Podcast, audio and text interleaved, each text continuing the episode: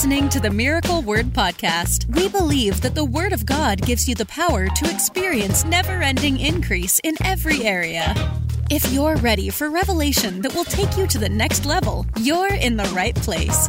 Here's your host, evangelist, author, and founder of Miracle Word University, Ted Shuttlesworth Jr. We're going to get into this today, and it's extremely important broadcast. That's why I asked you to share, because what, what I'm going to talk about today, something that needs to be said, needs to be, uh, no question, needs to be dealt with, because there's such an error in thinking about it. Not to mention, you go beyond error and get into manipulation of God's people. You can get into manipulation. And so I'm going to explain this and break it down for you. You saw the title uh, of the broadcast today uh, does a season or do seasons govern your blessing? Do seasons govern your blessing? That's the that's the question that we're going to tackle on today's broadcast. I'm going to show you some things from the scripture, and I want to talk about the misunderstanding of this thought process, and then I also want to talk about the abuses of this thought process and show you what the Bible really teaches for a New Testament believer, somebody that's in covenant with Jesus Christ I want to talk about that today. So uh, let's let's jump into this. What is meant by that phrase? My blessing is governed by seasons. Well, you know, if you listen, if you were to listen to anybody um, that talks about this, you know, you may hear things preached or taught um, regarding this. You know, it's your season to be blessed. Right now, this is my season. I'm stepping into my season. You've probably heard terms like this in the past. And this, I mean, I'm just in a season of increase right now. God's just blessing me. There's just a season of blessing going on in my life. Or you might might even hear somebody having prophesied it. You know, you're stepping into a season of increase and a season of blessing. And while I don't disagree with, with the fact that somebody may be able to step into a season of increase or blessing, of course, let's just say it this way. We're this year in 2020, what are we confessing? We're believing for violent increase and expedited favor. And so we're believing that the year of 2020 is going to be a year of violent increase and expedited favor. In this season of 2020, that's what we're confessing and believing. However, let me let me show you something that I do not believe, okay? So let's just let's just break down what we're confessing so that you know because we've been confessing this since October. So let's compare this what what we're doing right now with what how others would use this time or season. Is that we have started by I heard the Lord speak to me, start confessing this, start declaring this with the people. And so we did. 2020, a year of violent increase, expedited favor. Now, let's ask the question. Is 2020 a year that encapsulates violent increase and expedited favor so that once we moved into 2021, there's no more opportunity for violent increase and expedited favor. No, I don't believe that. I don't believe that at all. Or we were in 2019 where there was no violent increase available, there was no expedited favor available. But the moment we crossed over into 2020, violent increase, you know, it's like by midnight on January the 1st, violent increase and exped. No, that, I don't believe that either. I don't believe that either. I'm going to show you why from the Word of God. But you have to understand that there are people that will teach and preach that the seasons, and whether they call them prophetic seasons or, or whatever they might be, the seasons that you're navigating will determine how blessed you are or how blessed you're not is incorrect scripturally for the New Testament believer. It's incorrect. It's not scriptural. And it's limiting God's power. And most importantly, it's limiting his written word, his holy written word. And I'm going to explain that to you today. And so we're going to talk about misunderstanding of it, but I also want to get into the the manipulation or using that thought process to manipulate God's people because it's done so often and it ticks me off to see people manipulating God's children most of the time for financial gain by using this thought process as leverage, if you will. And, and I want to talk about that. I was I'll start with a story because it'll help illustrate my point. I was called to do some um, television shows and uh, on, on major networks. And so when I uh, when I went to the studio, I flew in, and I went to the studio um, where we were going to be filming the taping for these television networks. When I got there, I had already had a word that God put in my heart uh, to speak on television. And when I got there, you know, they get you into the dressing room. They want to, uh, the producers want to talk to you. They want to do whatever TV makeup, all that stuff. And so I'm sitting there just kind of meditating on what the Lord spoke to me to preach and to teach uh, on the air when I got on television. And uh, the producer comes in. And uh, of course, they, they want you, they always want you to uh, raise money of some sort for the network or for the television station. And so they come in, uh, you know, at first curious. Well, what do you what do you feel like you're going to do for the, uh, you know, to to uh, ask people to give on? And, and I had planned to do that for them. And so they came in. What do you think you you plan to do? Blah blah blah. And I said, well, I'll probably just, uh, you know, I'll, and I gave what I, what the the Lord spoke to me to do. And it was during a time, by the way, uh, the time that I was at the TV station. It was during a time when uh, we were in one of the Jewish feasts, and it was actually the Feast of Tabernacles. And uh, so the guy comes in and he goes, Well, here's what I want you to do. Um, I want you to let the people know that uh, they need to get their seed in the ground before the Feast of Tabernacles is over, because there's a special blessing that comes uh, on their seed you know, when they sow it during the feast of tabernacles. You know, that, this is like what he's telling me in the in the in the dressing room. You know, you need to make sure that uh, you know you can preach whatever you want, but just let the people know on the air that you know if they need, you know, and, and what are they going to put like a countdown clock? They need to get their seed in the ground uh, before this Feast of Tabernacles comes to an end because there's a special uh, increase that comes upon uh, God's people and their seed when they get that seed in during the Feast of Tabernacles. And in, inwardly, I'm like rolling my eyes, like, you got to be kidding me, man. You got to be kidding me with this. And so, you know, one of the one of the most dangerous things you can do is to tell a Shuttlesworth to do something that he doesn't want to do because what ends up happening is that we will normally do the exact opposite of whatever it is you've asked us to do. So, literally, he wanted me to to craft my message to kind of give it this bent that the people who are watching you you need and, and preach in such a way that they they were to come to the understanding that if they don't get their seed in the ground by the time the feast of tabernacles is over then the blessing that they would receive for sowing their seed would be missed you understand so what he's doing is he's using this season of the feast of tabernacles in a way to leverage people to give and to sow seed in that moment, which, by the way, is not scriptural. I mean, like, you'll not find that anywhere in the New Testament, anywhere. So let, now, now let me show you this. So here's what I did. this is what I did. So I went as soon as I got the microphone, I went to the pulpit. I was live on the air. You know, I'm live. It's not a taping, it's live. So there's nothing they could do. And I said, everybody turn in your Bible to um, the first Psalm, Psalm 1, and let's read three verses of scripture, Psalm 1 verses 1 through 3. And this is what I this is what I read uh, live on the air. I said, this is what the Bible says. Um, oh, the joys of those who do not follow the advice of the wicked, or stand around with sinners, or join in with mockers. But they delight in the law of the Lord, meditating on it day and night. Now look, here's here's what I here's what I got and read on live on the air.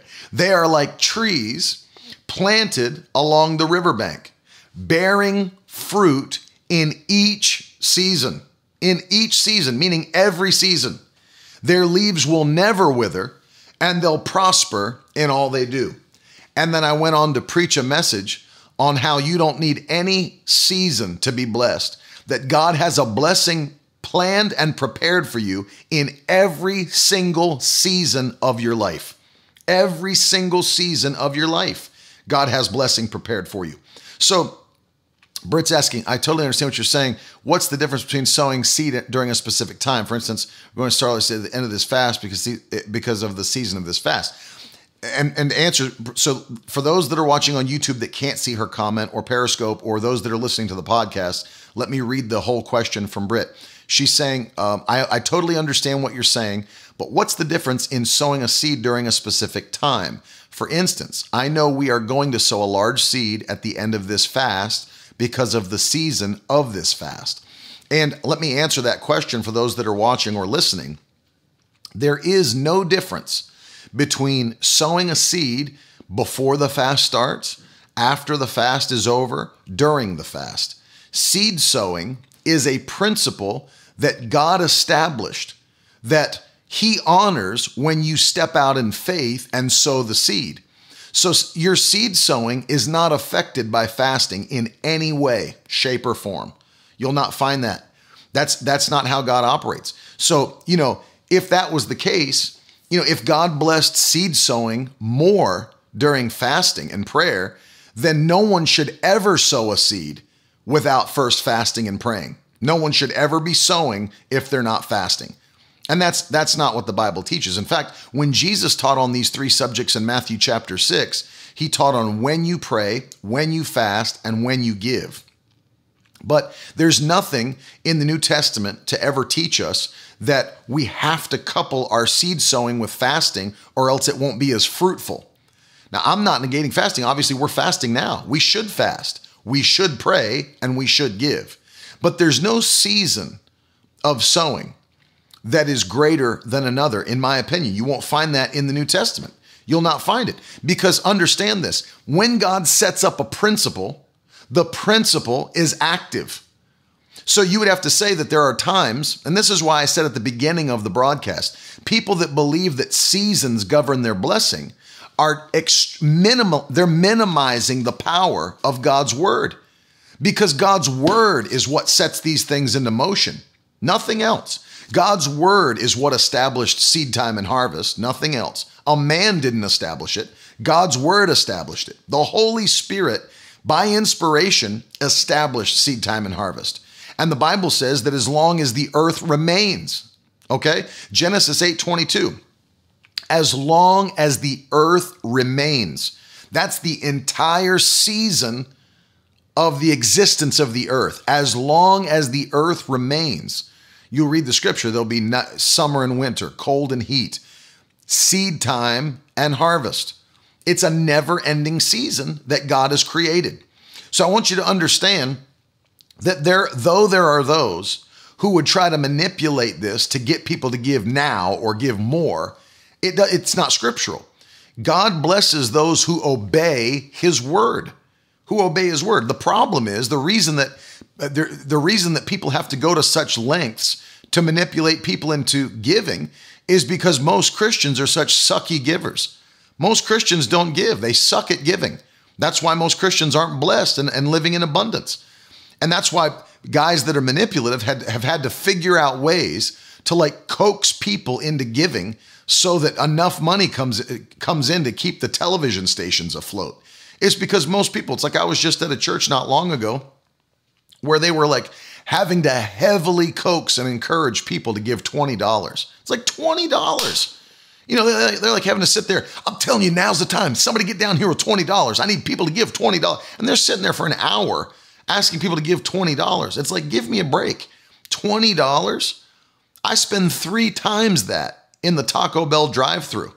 That's not a significant seed. That means nothing to my flesh. That means nothing to me as a person. You know, for people to give $20, and don't tell me that it means anything to anybody in the United States of America because it doesn't.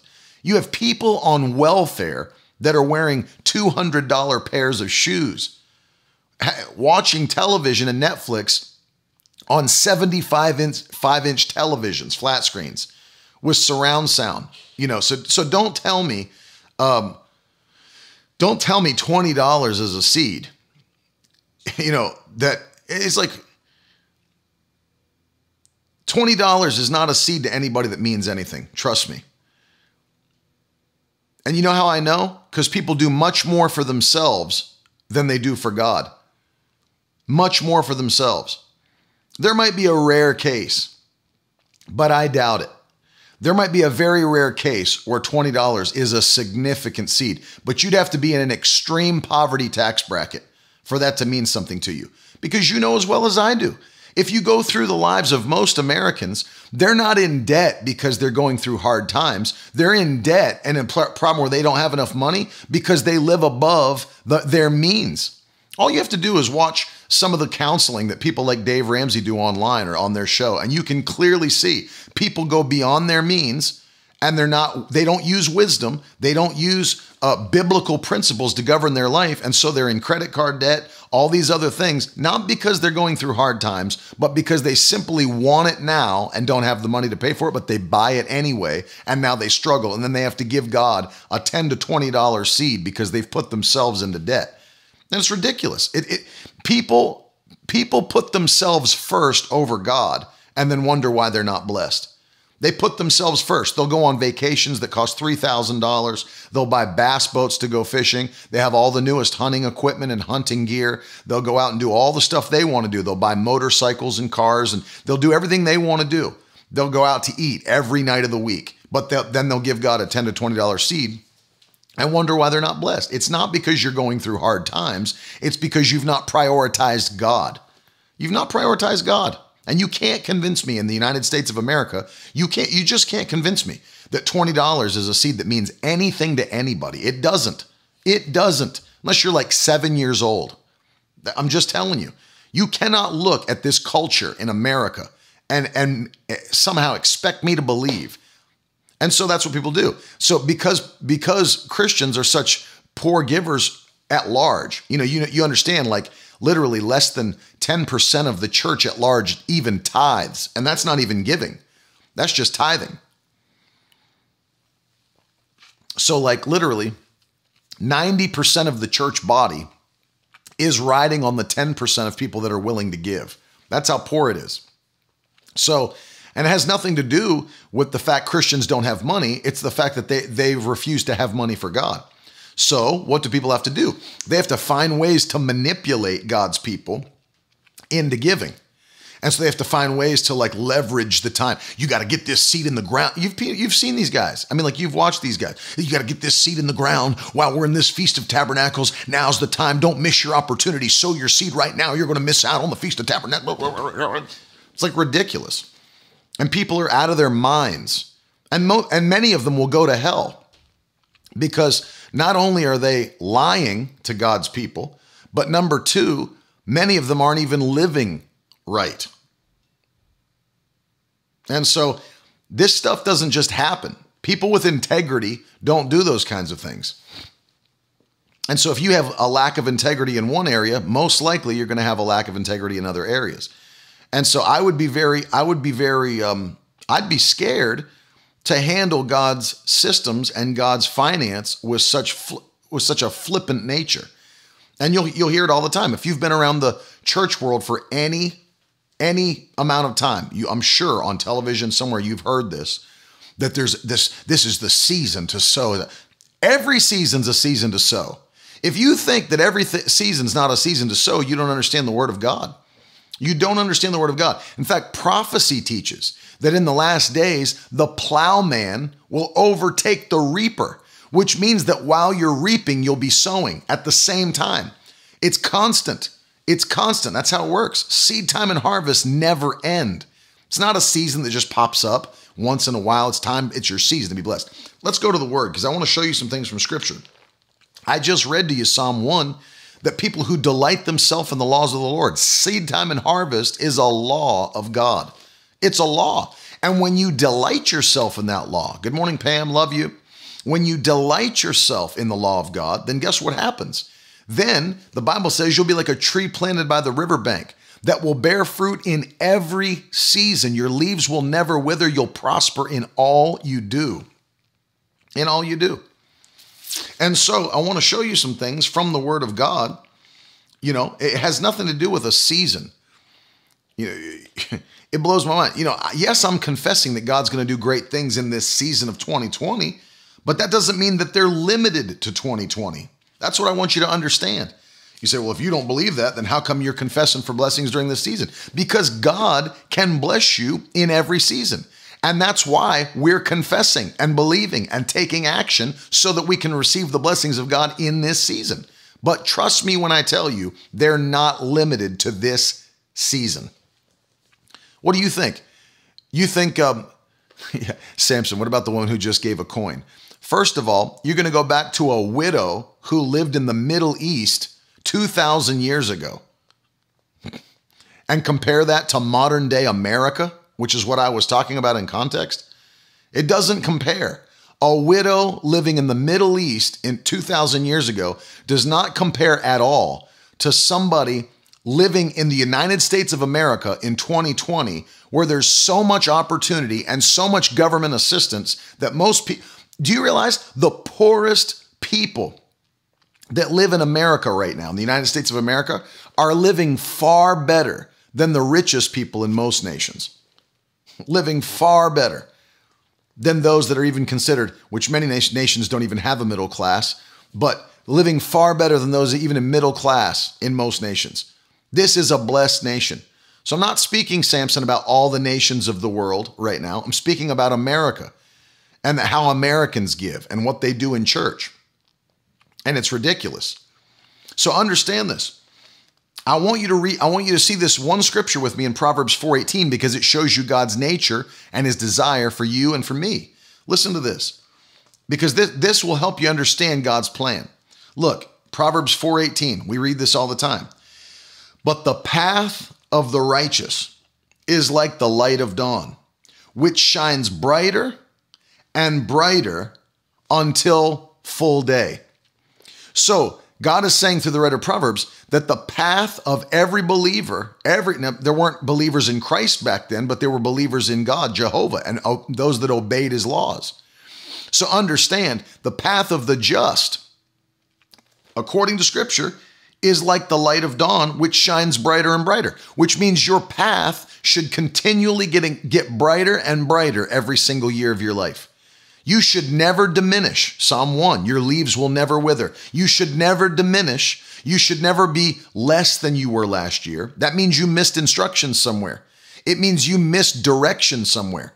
It means that you missed God's plan at some point in your life. I'll explain that in a minute. But Proverbs 4:18 tells us the path of the just is a shining light that shines brighter and brighter.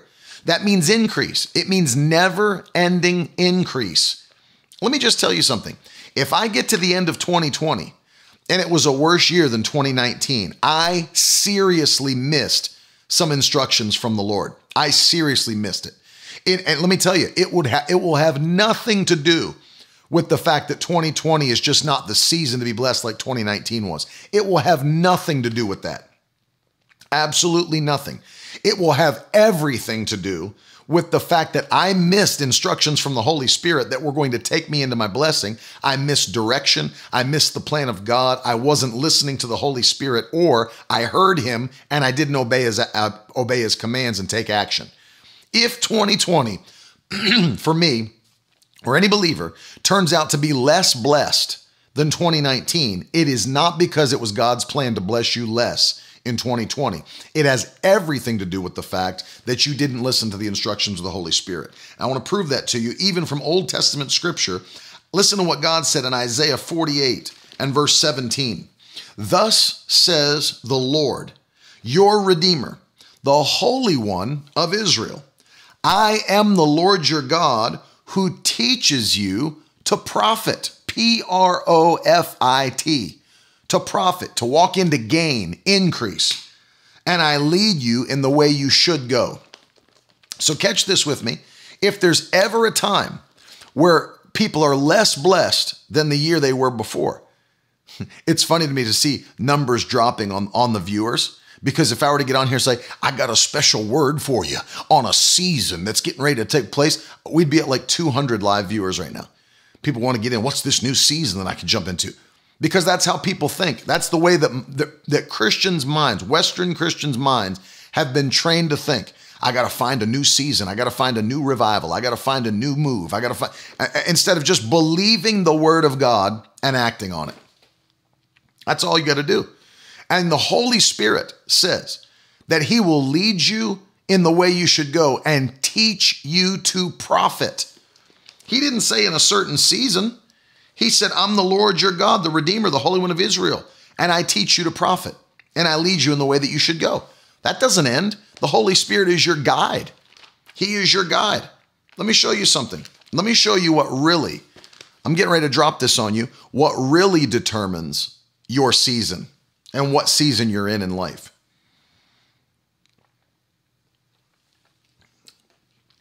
I want to show you. Hey, Ashley, I want to show you what really determines your season in life. Listen to this Deuteronomy 28, 1 through 14. Listen to this. And if you faithfully obey the voice of the Lord your God, being careful to do all his commandments that I command you today, the Lord your God will set you high above all the nations of the earth. And all these blessings will come upon you and overtake you if you obey the voice of the Lord your God. And then you read down through verse, verse 14, and he lists every single blessing that will come on his people. Now, keep in mind, as we're going to go through this for a second, keep in mind, this is a lesser covenant that I'm reading to you. It's a lesser covenant than what we have today with Jesus Christ.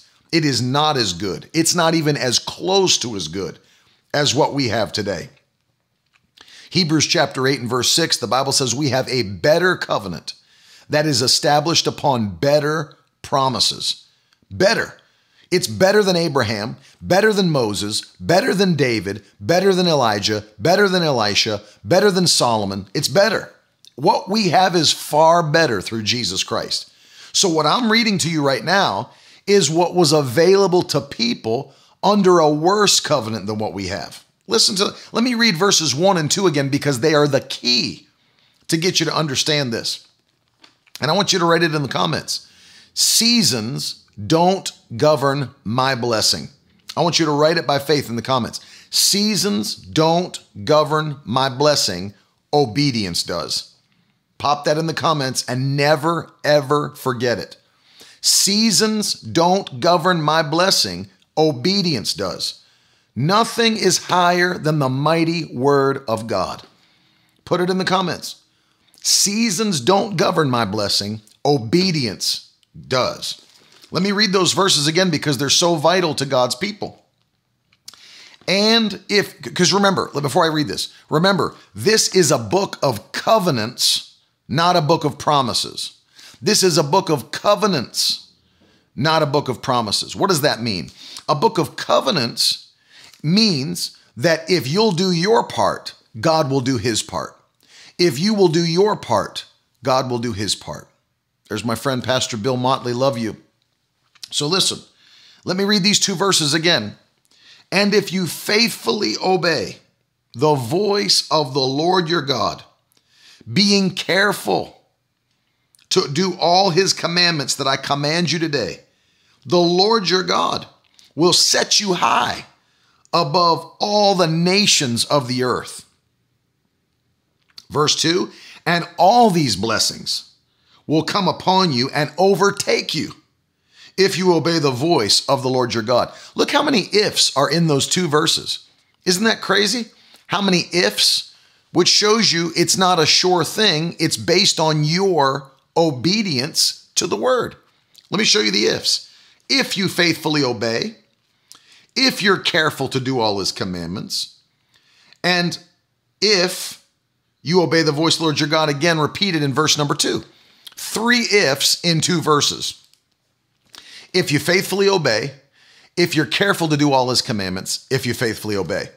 Then what will happen? He'll set you on high above all the nations of the earth. I love this. Now let's read some of these things. Let's read some of these things that are seasonless. seasonless. This is not based on a season, it's based on your obedience. Let's, let's read it. Blessed shall you be in the city, and blessed shall you be in the field. Blessed shall be the fruit of your womb, and the fruit of your ground, and the fruit of your cattle, the increase of your herds, and the young of your flock. Blessed shall be your basket and your kneading bowl. Blessed shall you be when you come in, and blessed shall you be when you go out. The Lord will cause your enemies who rise against you to be defeated before you. They shall come out against you one way and flee before you seven ways. The Lord will command the blessing on you in your barns and in all that you undertake. And he will bless you in the land that the Lord your God is giving you. The Lord will establish you as a holy people to himself, as he has sworn to you, if you keep the commandments of the Lord your God and walk in his ways. And all the peoples of the earth shall see that you're called by the name of the Lord, and they shall be afraid of you. And the Lord will make you abound in prosperity in the fruit of your womb and in the fruit of your livestock and the fruit of your ground within the land that the Lord swore to your fathers to give you. Verse 12 The Lord will open to you his good treasury, the heavens, to give the rain to your land in its season and to bless all the work of your hands. And you shall lend to many nations, and you'll not borrow. And the Lord will make you the head and not the tail. And you shall only go up and not down. Hallelujah if you obey the commandments of the Lord your God, which I command you today, being careful to do them.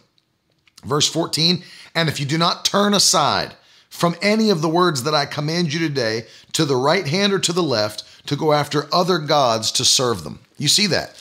All of those blessings come upon people who are just faithful to obey the mighty word of God when he commands you. First of all, the written word of God. You can't contradict the written word with your life and expect God to bless you.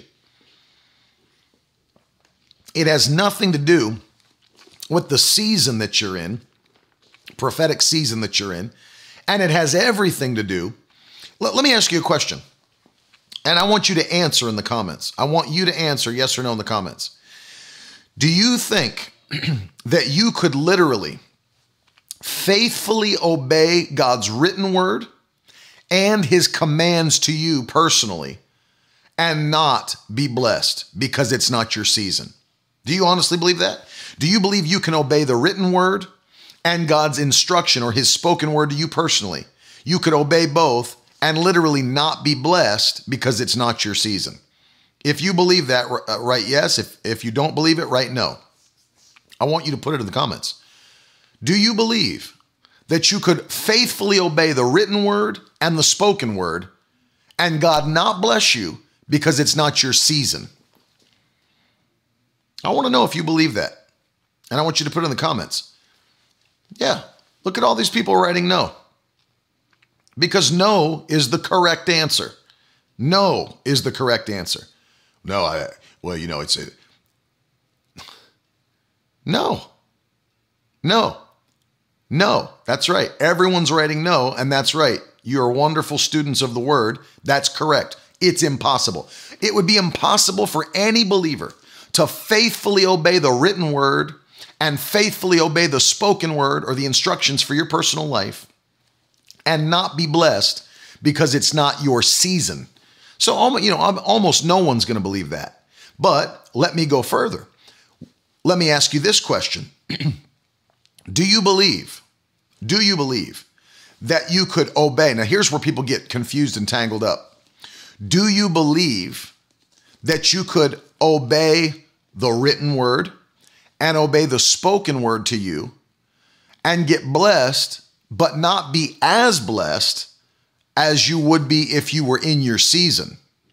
See, because here's here's where people here's where people really get tripped up. Well, you know, I know you can obey the word and God's voice and you'll get blessed, but when you get into your season, man, you're really blessed. I mean, that's when God starts pouring it on because it's your season.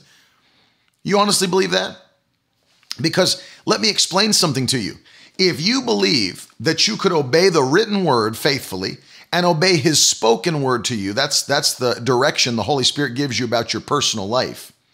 If you believe you could obey those two things faithfully, and then not be as blessed as you were if you were in your season, then what you're doing, let me show you what that thought process did, not you personally, but a person who believes like that, what they're doing is minimizing the power of God's written word and they're minimizing the power of God's spoken word, the Holy Ghost. They're saying that there needs to be another element to help or assist God's written word or his spoken word so that you can be fully blessed.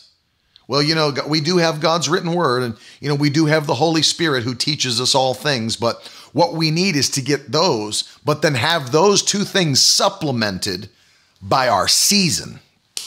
It's like, what is this nebulous season that everybody talks about that you can jump into your season? Can I, can I show you something? Because it's important to know this. when we talk about seasons that people get blessed in. What determines, you know, let, let, let, me show you something that'll help you. It may look like, it may look like somebody got into a season of blessing. And that's what it will look like if somebody goes from not obeying God's word into obeying God's word. Or if somebody finally recognizes and realizes their calling or their purpose from the Holy Ghost, and maybe through a time of fasting and prayer. Because here's what can happen that confuses people somebody is just kind of living a normal life, just getting by. And all of a sudden, they're inspired by their pastor or somebody, a ministry gift, whatever, whatever's going on in the body. They're inspired maybe to get into a time of fasting and prayer. And so they do. They fast and they pray. And during that time of fasting and prayer, they get a word from the Holy Ghost. They get their direction for life or they get their calling or purpose. What they know now, I heard the voice of God during a time of fasting and prayer, and now I know what I'm supposed to do with my life. Well, when they then step in and begin to do what the Holy Spirit is telling them to do, God, their life will begin to flourish. Their life will, I mean, blessing will begin to abound in their life. And from the outside, we might we might point our finger and say, "Man, that person just stepped into their season of blessing." That person, man, that person just stepped into their season of increase. But it wasn't because they got into some nebulous season of increase. It's because they heard the direction of the Holy Ghost. It's because they understood what they should do with their life. And, and, and understand that's why I always say the written word and the spoken word. Because as New Testament Pentecostal believers, we are not just guided by the written word, we're guided by the Holy Spirit. The Bible says that when Jesus sent the Holy Spirit, he would lead us and guide us into all truth, which includes the truth for your life. Show me a scripture in the Bible where a writer of an epistle or a gospel tells you what you're supposed to do as a career. Show me a verse of scripture that tells you personally the person you're supposed to marry. No, you're not going to find it in the written word. How do you get those things? By the leading of the Holy Spirit as He speaks to you. He leads you and guides you into all truth. That is just the New Testament version of Isaiah 48 17. I am the Lord your God, your Redeemer, the Holy One of Israel, that teaches you to profit and leads you in the way you should go. So understand, it might look like, oh, he just jumped into his season of blessing, season of favor. It's not, that's not, that's not what's happening. What's actually happening is that they heard the voice of the Holy Spirit and now they're obeying it. That's why I said you have to obey this written word and obey the spoken word. I like what Pastor Bill Motley is saying in the comments. Your seed determines your season. That is exactly what the word teaches. Your seed determines your season. Every action you take as a believer is a seed. Every it's not just what you sow financially. Your words are a seed. Your actions of obedience are a seed. The way you walk in love is a seed. Everything you release from your life is a seed. And your seed determines your season. Your seed determines your season. So watch this. If the Holy Spirit began to speak to me and tell me to do something that was attached to my purpose or my calling, and I just decided, you know what? That sounds like a hard thing, man. I'm, I'm, I'm not going to step out and do that. I, I just don't think I can. I, I don't think it's the time. I don't think it's right. I'm not going to do it. What am I doing? I am refusing, actually, uh, not just refusing to sow a seed of faith, I'm actually sowing a seed of fear, a seed of doubt, a seed of unbelief. And what will what will what will end up happening to me? I'll reap a harvest that comes from fear, doubt, unbelief. That's what'll happen. And then people might look at my life and say, man, it's just not his season right now. No, that has nothing to do with it. It has to do with the fact that my seeds are determining my harvest. So if the Holy Spirit speaks to me to do something, and He's speaking to every one of us, by the way, He's not just speaking to pastors, evangelists, apostles, prophets, teachers. No, He speaks to every believer. And if the Holy Spirit is speaking to you and you decide to not obey the voice of the Holy Spirit, you cannot expect. That's a great confession, Mama. Mama wrote in the comments, every day is my season. And that's what it should be for the faithful. That's exactly what it should be for the faithful. You should be able to get out of bed in the morning and declare, Today is my season of blessing again. Today is my season of blessing again. Why? Because my, my actions or my seeds of obedience have never ended. My seeds of obedience are never ending. So my season of blessing is never ending.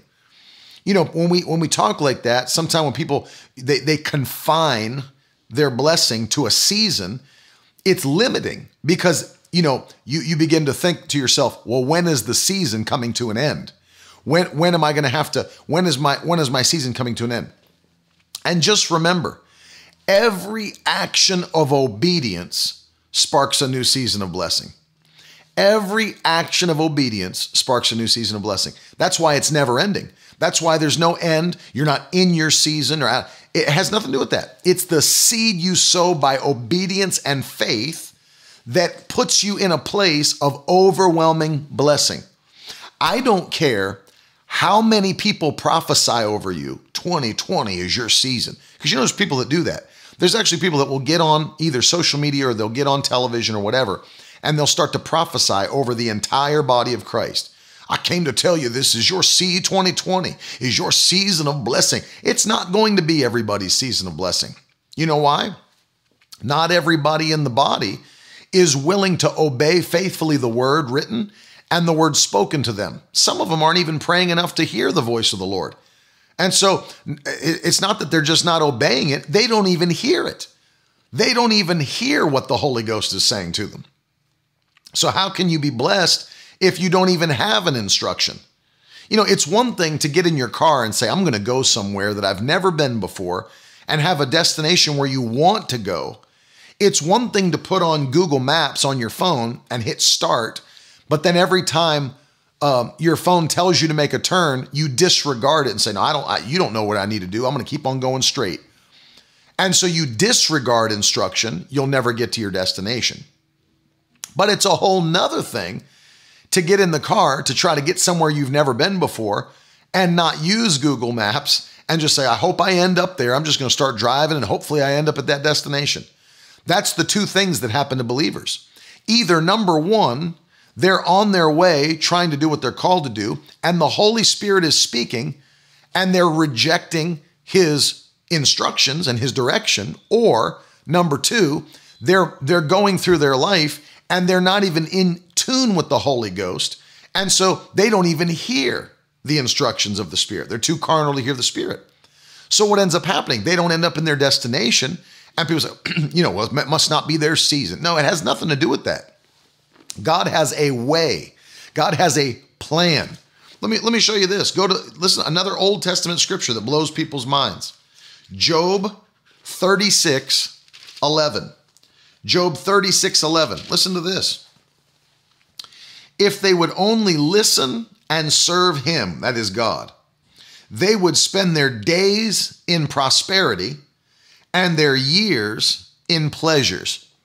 If they would only obey and serve God, obey and serve God, obey and serve God, what would happen? They'd spend their days in prosperity, not a season, all of their days would be spent in prosperity, all of their years would be spent in blessings or pleasures, the Bible says.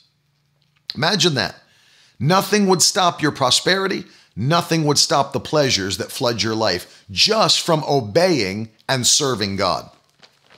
Let me show you Isaiah chapter 1 and verse 19. You should know this one by heart. If you are willing and obedient, you will eat the good of the land. Look, look at same two prerequisites willing and obedient. Who are we obeying? God and His written word, God and His spoken word. If I'm willing to do it and I'm obedient to do it, I'll eat the best. I will have the best in the land because of my willingness to obey. You see that? It's supernatural. It's supernatural. They'll spend their days in prosperity and their years in contentment. Supernatural, man. You can't look at the New Testament. I mean, same thing is true in the New. It's the same principle in the New, except with better promises. Matthew 6:33. Seek first the kingdom of God and his righteousness, and all these things will just be added unto you. They'll just be added. Just be added unto you if you'll seek the kingdom first. What is that? Obeying and serving God. Seek the kingdom and his righteousness, and all these things will just be what? Added unto you. Just be added. That's how it works. Look at the Gospel of John. Gospel of John, chapter 14 and verse 21. Look at this.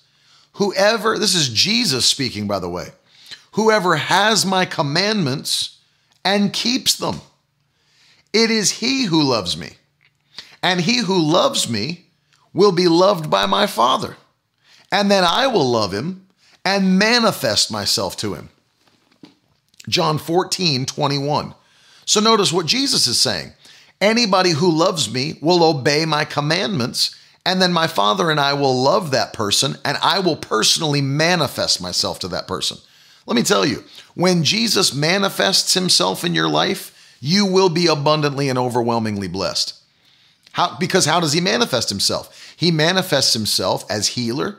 He manif- manifests himself as the one who gives peace. He manifests himself as deliverer. He manifests himself as provider. He man you just go on through the list. Everything that Jesus does gets manifested to you supernaturally. And as a result, guess what? You'll be abundantly blessed. But what was the prerequisite in John 14, 21? Anyone who has my commandments and keeps them, obeys them.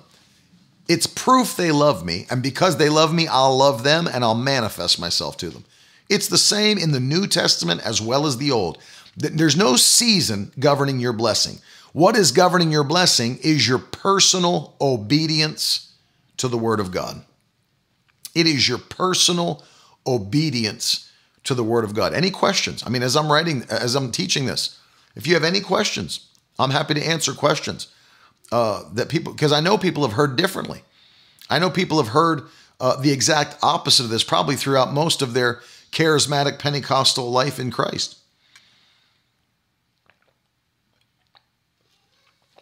And we're going to take the time because, see, if you don't properly understand this, you can be manipulated. I was watching Christian television. This is what the guy literally said. He said, Anybody that calls right now and sows a $66 seed, you will step into a six month healing anointing. He literally said that on national television, probably international. Well known. If I said his name, you would know exactly, exactly who I'm talking about. Anybody that calls right now and sows a $66 seed, you will step into a six month healing anointing. That is demonic. To say that phrase is demonic. It is heretical. To say, to say that makes you a heretic. To, to actually teach. Do you realize?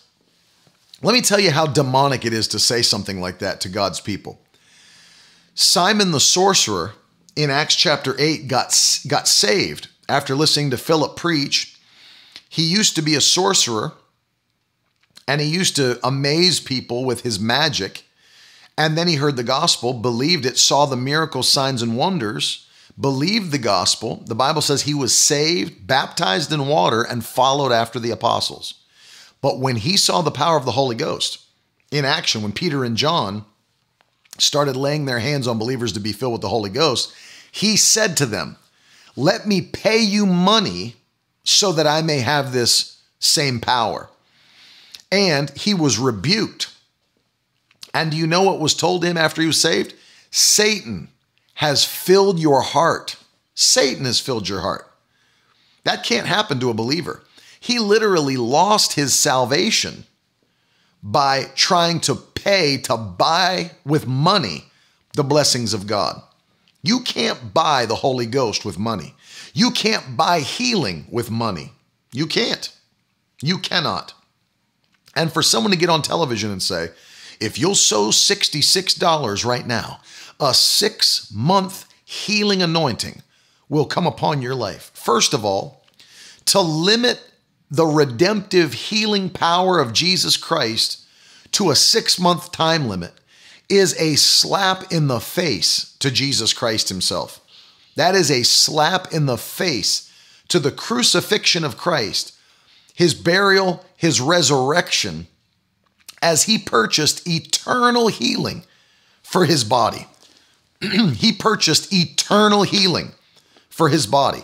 And so to infer, not just to infer, but to directly say on television or to anyone, even, even if you said it one person to one person, if you'll sow $66, a six month healing anointing, that is one of the most demonic and heretical things you could say. First of all, to, to infer that you could buy the power of God with money. And number two, that you would limit the eternal healing power of Christ to a six month period is ridiculous and stupid.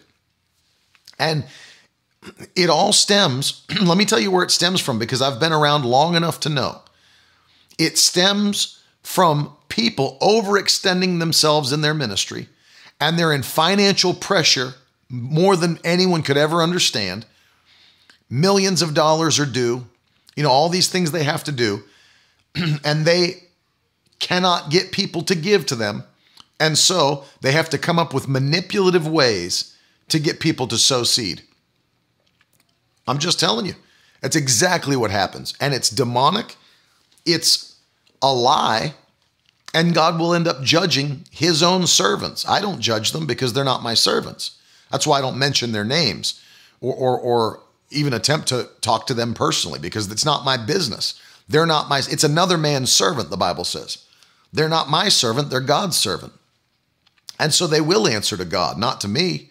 But I'm talking to you about the principle so that you're never duped by a, a principle that is incorrect and it's not scriptural and it's heretical. And so I want you to understand this. You'll you'll hear things like that. But it's not of God and it's not in the Bible. You won't find it. Do you know you never have to sow $316 to unlock the blessings of John 3:16 ever. ever. Isn't it funny when people do that kind of stuff? If you'll sow $316 right now to unlock the true power of John 3:16, isn't it interesting they never do $3.16? it's always $316 to unlock John 3:16. It's like, bro, you're a heretic. Complete heretic. And it's because people have to manipulate in order to stay afloat. That's why I don't do that. I give people a faith target. If you want to do it, do it. If you don't want to do it, don't do it.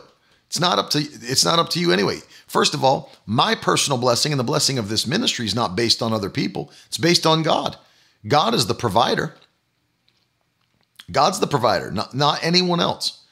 You'll be blessed when you give. If you sow into this ministry or other ministries, you'll be blessed because of it. Giving is there for your benefit. It's there for you. You are, I'm not your I'm not your provider. God is your provider. He is your provider. So when you sow, let's say you sow today into this ministry, God will be your provider. He's the one that will actually take your seed, multiply it, and give you a harvest back that's more than you could ever imagine based on your obedience, based on your faithfulness. Doesn't come from me, comes from God. And here's the good news my blessing is not based upon you, it's based upon God. He's my provider. He is my provider. And I'll say this, and I, and I didn't understand this early on, but I understand it now that if every person that watches these broadcasts made up their mind, I'm not going to give another dollar to Miracle Word Ministries, my ministry would function just as it always has, never miss a beat, never lose a step. Not one child overseas that's being fed every day would miss a meal because people are not my blessing, nor are people my source. God is my source.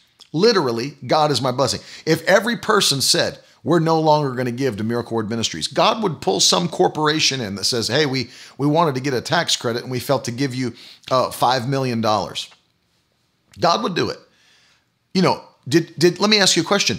Did God need people to bless Elijah with food during the time of a famine and drought, or did God just sit Elijah next to a brook called Kerith and have ravens bring him morsels of meat and bread? God didn't need any person to come and bless Elijah, not one person. He didn't need anybody. He actually had ravens bring morsels of meat and bread. And he fed him with that and gave him to drink cool, clean water from the brook. So if every person, you know, that was in a time where they wanted to kill prophets. People were, I mean, Jezebel and Ahab wanted to kill Elijah. So listen, if every person on the earth, it wouldn't matter. It would not matter because they're not your source. They're not my source. God is our source. And the Bible's very clear. God alone is the one who decides who will rise and who will fall. Psalm 75, verses 6 and 7. So I want to encourage, that's an encouraging thought, man. Get, get excited about that. That literally nobody can limit your blessing. Nobody. I want to finish with this thought today before we go. Nobody can limit your blessing. Nobody. Because blessing doesn't come from people, comes from the Lord. That's why I love when you hear these these testimonies. I've had people tell me, come into the meeting and tell me, you know, man, I, I had somebody uh, come to my house that I hadn't seen in 12 years. And the guy, the guy doesn't even like me. Like the guy's never liked me.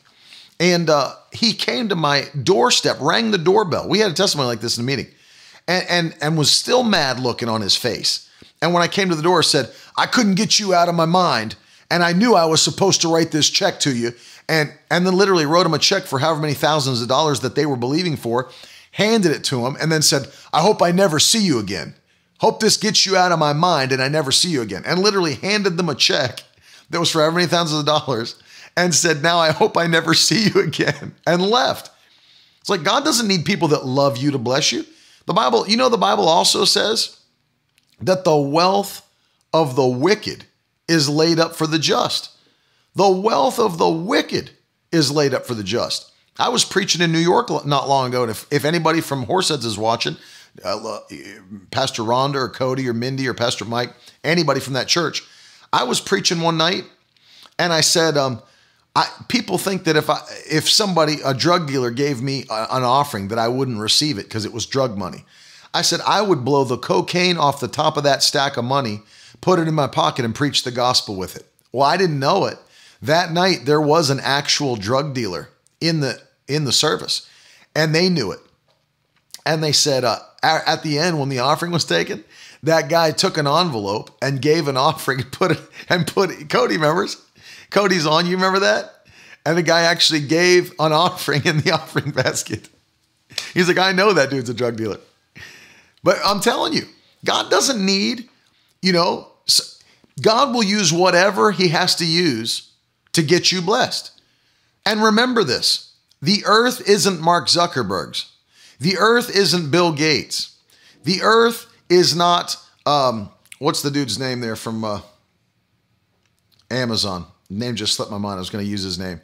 It's not his. The earth is the Lord's and the fullness thereof. The earth is the Lord's and the fullness thereof. The cattle on a thousand hills are his, the silver and the gold, they are his. It belongs to God. And so, whether God has to use the wicked to bless you, whether he has to use the righteous to bless you, whether he uses animals to bless you like he did for my grandparents, what, however he does it, you know, if he has to blow money into your leg like he did for my Uncle Tiff when he was in Russia, can't remember if it was Russia or Germany, blew money into his leg. And literally, he looks down as he's praying that God would bless him because he, he he didn't have his any more money. And the Lord blew and the wind, and he's praying with his eyes closed, and he he feels something hit his pant leg, and hears the rustling, thinking it was leaves. Looks down, picks it up. Yeah, it was it was Deutsche Marks, so it must have been Germany. So picked it up, and there's all that money. That I mean, he's looking around for somebody to give it back to that had just maybe lost their money. He's looking. No one's there to give money to. No one lost their money. So if God if God's got to blow money into your leg, if He's got to send a corporation, if He's got to send a sinner, if He's got to send a believer, if He's got to send an animal, it doesn't matter. People aren't your source.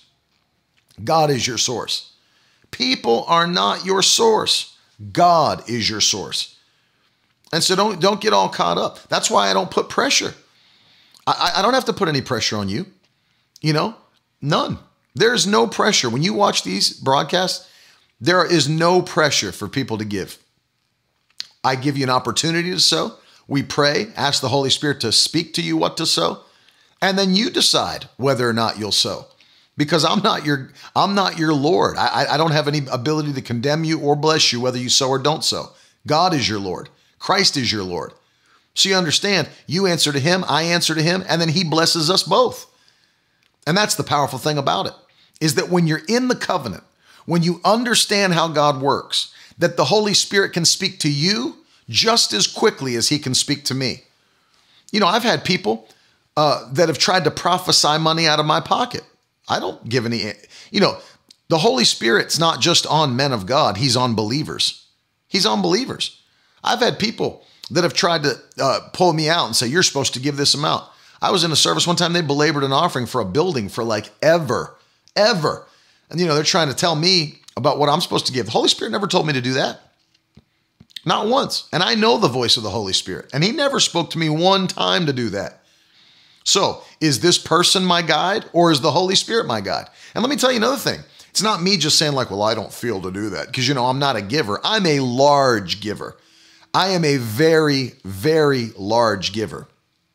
People would have to work hard to keep up with me in giving it every year. Hard.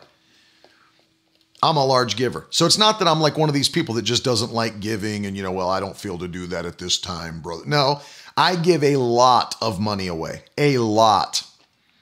So it's not that I don't love to give, but I also give by the leading of the Holy Spirit and by faith. And I refuse, you know, maybe I'll take time tomorrow to talk about this, but I refuse to allow anyone to manipulate me out of an offering for the, for the, whatever their purpose is because I understand what it does to me. It puts a manipulation and a pressure on me, which Paul taught you should never, ever give in response to manipulation or pressure. Read 2 Corinthians chapter 9. Do not give in response to manipulation or pressure, for God loves a cheerful giver. You cannot be a cheerful giver if you're giving in response to manipulation or pressure. Amen. That's why I encourage you, like I'll do now. I'll do it right now. Watch how easy this is. Boom. If you feel to sow a seed, that's what we do. You know what we're doing. You know what this ministry is doing. You know how we're reaching the world. You know how we're reaching people around the world and literally reaching people, feeding the poor, seeing miracles take place, traveling to nations, seeing things take place all over the world. We're in five nations last year, going to be in more this year. So, you know, there's no pressure, but then the Holy Spirit speaks to you and speaks to you to sow a seed. And as you sow a seed, the blessing of God comes upon your life because you're obedient to what the Holy Spirit is telling you to do. There's people that partner with us on a monthly basis. Some at 1,000, some at 500, some at 300, some at 200 a month, some at 85 a month. And that's what I'm asking you to do. But watch how I ask you. I tell you to consider prayerfully doing it, to partner with this ministry. I understand that every person watching this broadcast is not going to feel led to partner with our ministry. That's okay with me because I know that God has people that He's set aside to stand with Carolyn and me as we take the gospel around the world and do the greatest things in 2020 that we've ever seen done and become more impactful in one year than in the history of our ministry. And that's fine. I don't have to sit here and promise you some weird uh, theoretical blessing for every person that stands with me today at $85 a month. There's going to be a, a, a, a there's going to be a spiritual season that just jumps into your home. Things are getting ready to shift. I don't have to do any of that stuff because it's not in the Bible. You give and a harvest will come back. You sow by faith and a harvest will come back. But notice that key you sow by faith. That right there is different for everybody. Everybody has a different level of faith and ability. So, what takes faith for one person doesn't take any faith for another person. There's some people right now, if you did give $1,000, it would be a huge stretch of your faith to sow $1,000 into this ministry. Other people that are watching, if you sowed $1,000, it wouldn't be very hard for you because God's blessed you to that level and you're at a different level than others. So, what you have to do as a believer every time you give an offering, no matter where you give it, is you have to be introspective. And I've taught this before on the broadcast. You have to ask yourself, what level has God blessed me? To what level has God blessed me? What takes faith for me to release? I can tell you right now, personally for myself and for Carolyn, you know, to release a $100 seed means uh, that doesn't take faith for us to do to, to release a $1,000 seed. That doesn't take faith for us to do. So we have to ask ourselves what kind of a seed is going to take real faith? What kind of a seed is going to take real faith, you know, to do? we knew going into 2020 that for us to sow a $10,000 seed was not going to be enough. Wasn't going to be enough for us because it's something we've done in multiple times in the past and it's no longer enough because God's blessed us again. I'm just giving you an example. Not trust me, this has nothing to do with bragging because there's people that give far more than that that I know personally. But understand that when I sow, I have to ask myself, at what level am I going to sow to see the blessing come? And so before we got ready to sow a seed for our new year, we had to understand what is it going to take for us to sow to see the increase we're believing for. And so we had to increase again. Every year should be more than the last for every person, for every believer. Why? Proverbs 4:18 remains true. And what does the Bible say? The path of the just is a shining light that shines ever brighter. Never stop increasing until the full light of day. So I want to pray right now for every person that's watching Periscope, YouTube, Facebook, maybe you're listening on the podcast. I want to pray and let the Holy Spirit speak to you and lead you as to what you're to sow and watch what God will do in your life. This is going to be a year that we're confessing violent increase, expedited favor. I but see, God's no respecter of persons. I believe the same thing that God did for the man in Atlanta, that he was able to sign a contract that tripled his income for 2020. Why wouldn't God do that for you? Explain to me why God loves him more than he loves you. He doesn't. He doesn't. God will bless you when you step out in faith the same way. God will bless you in the same way. And you'll see such increase that by the time you get to the end of this year, you'll look back and be amazed at what God did in just one year. Let's pray. Father, in Jesus' name, I pray you speak to every man and woman watching today on the broadcast or listening on the podcast and speak to them about what they're to sow by faith into this ministry today. And we thank you that as we sow, Blessings are quickly coming back. Harvest is quickly coming back. We give you honor and praise that this will be the greatest year we've ever seen in the history of our lives. In Jesus' name, amen.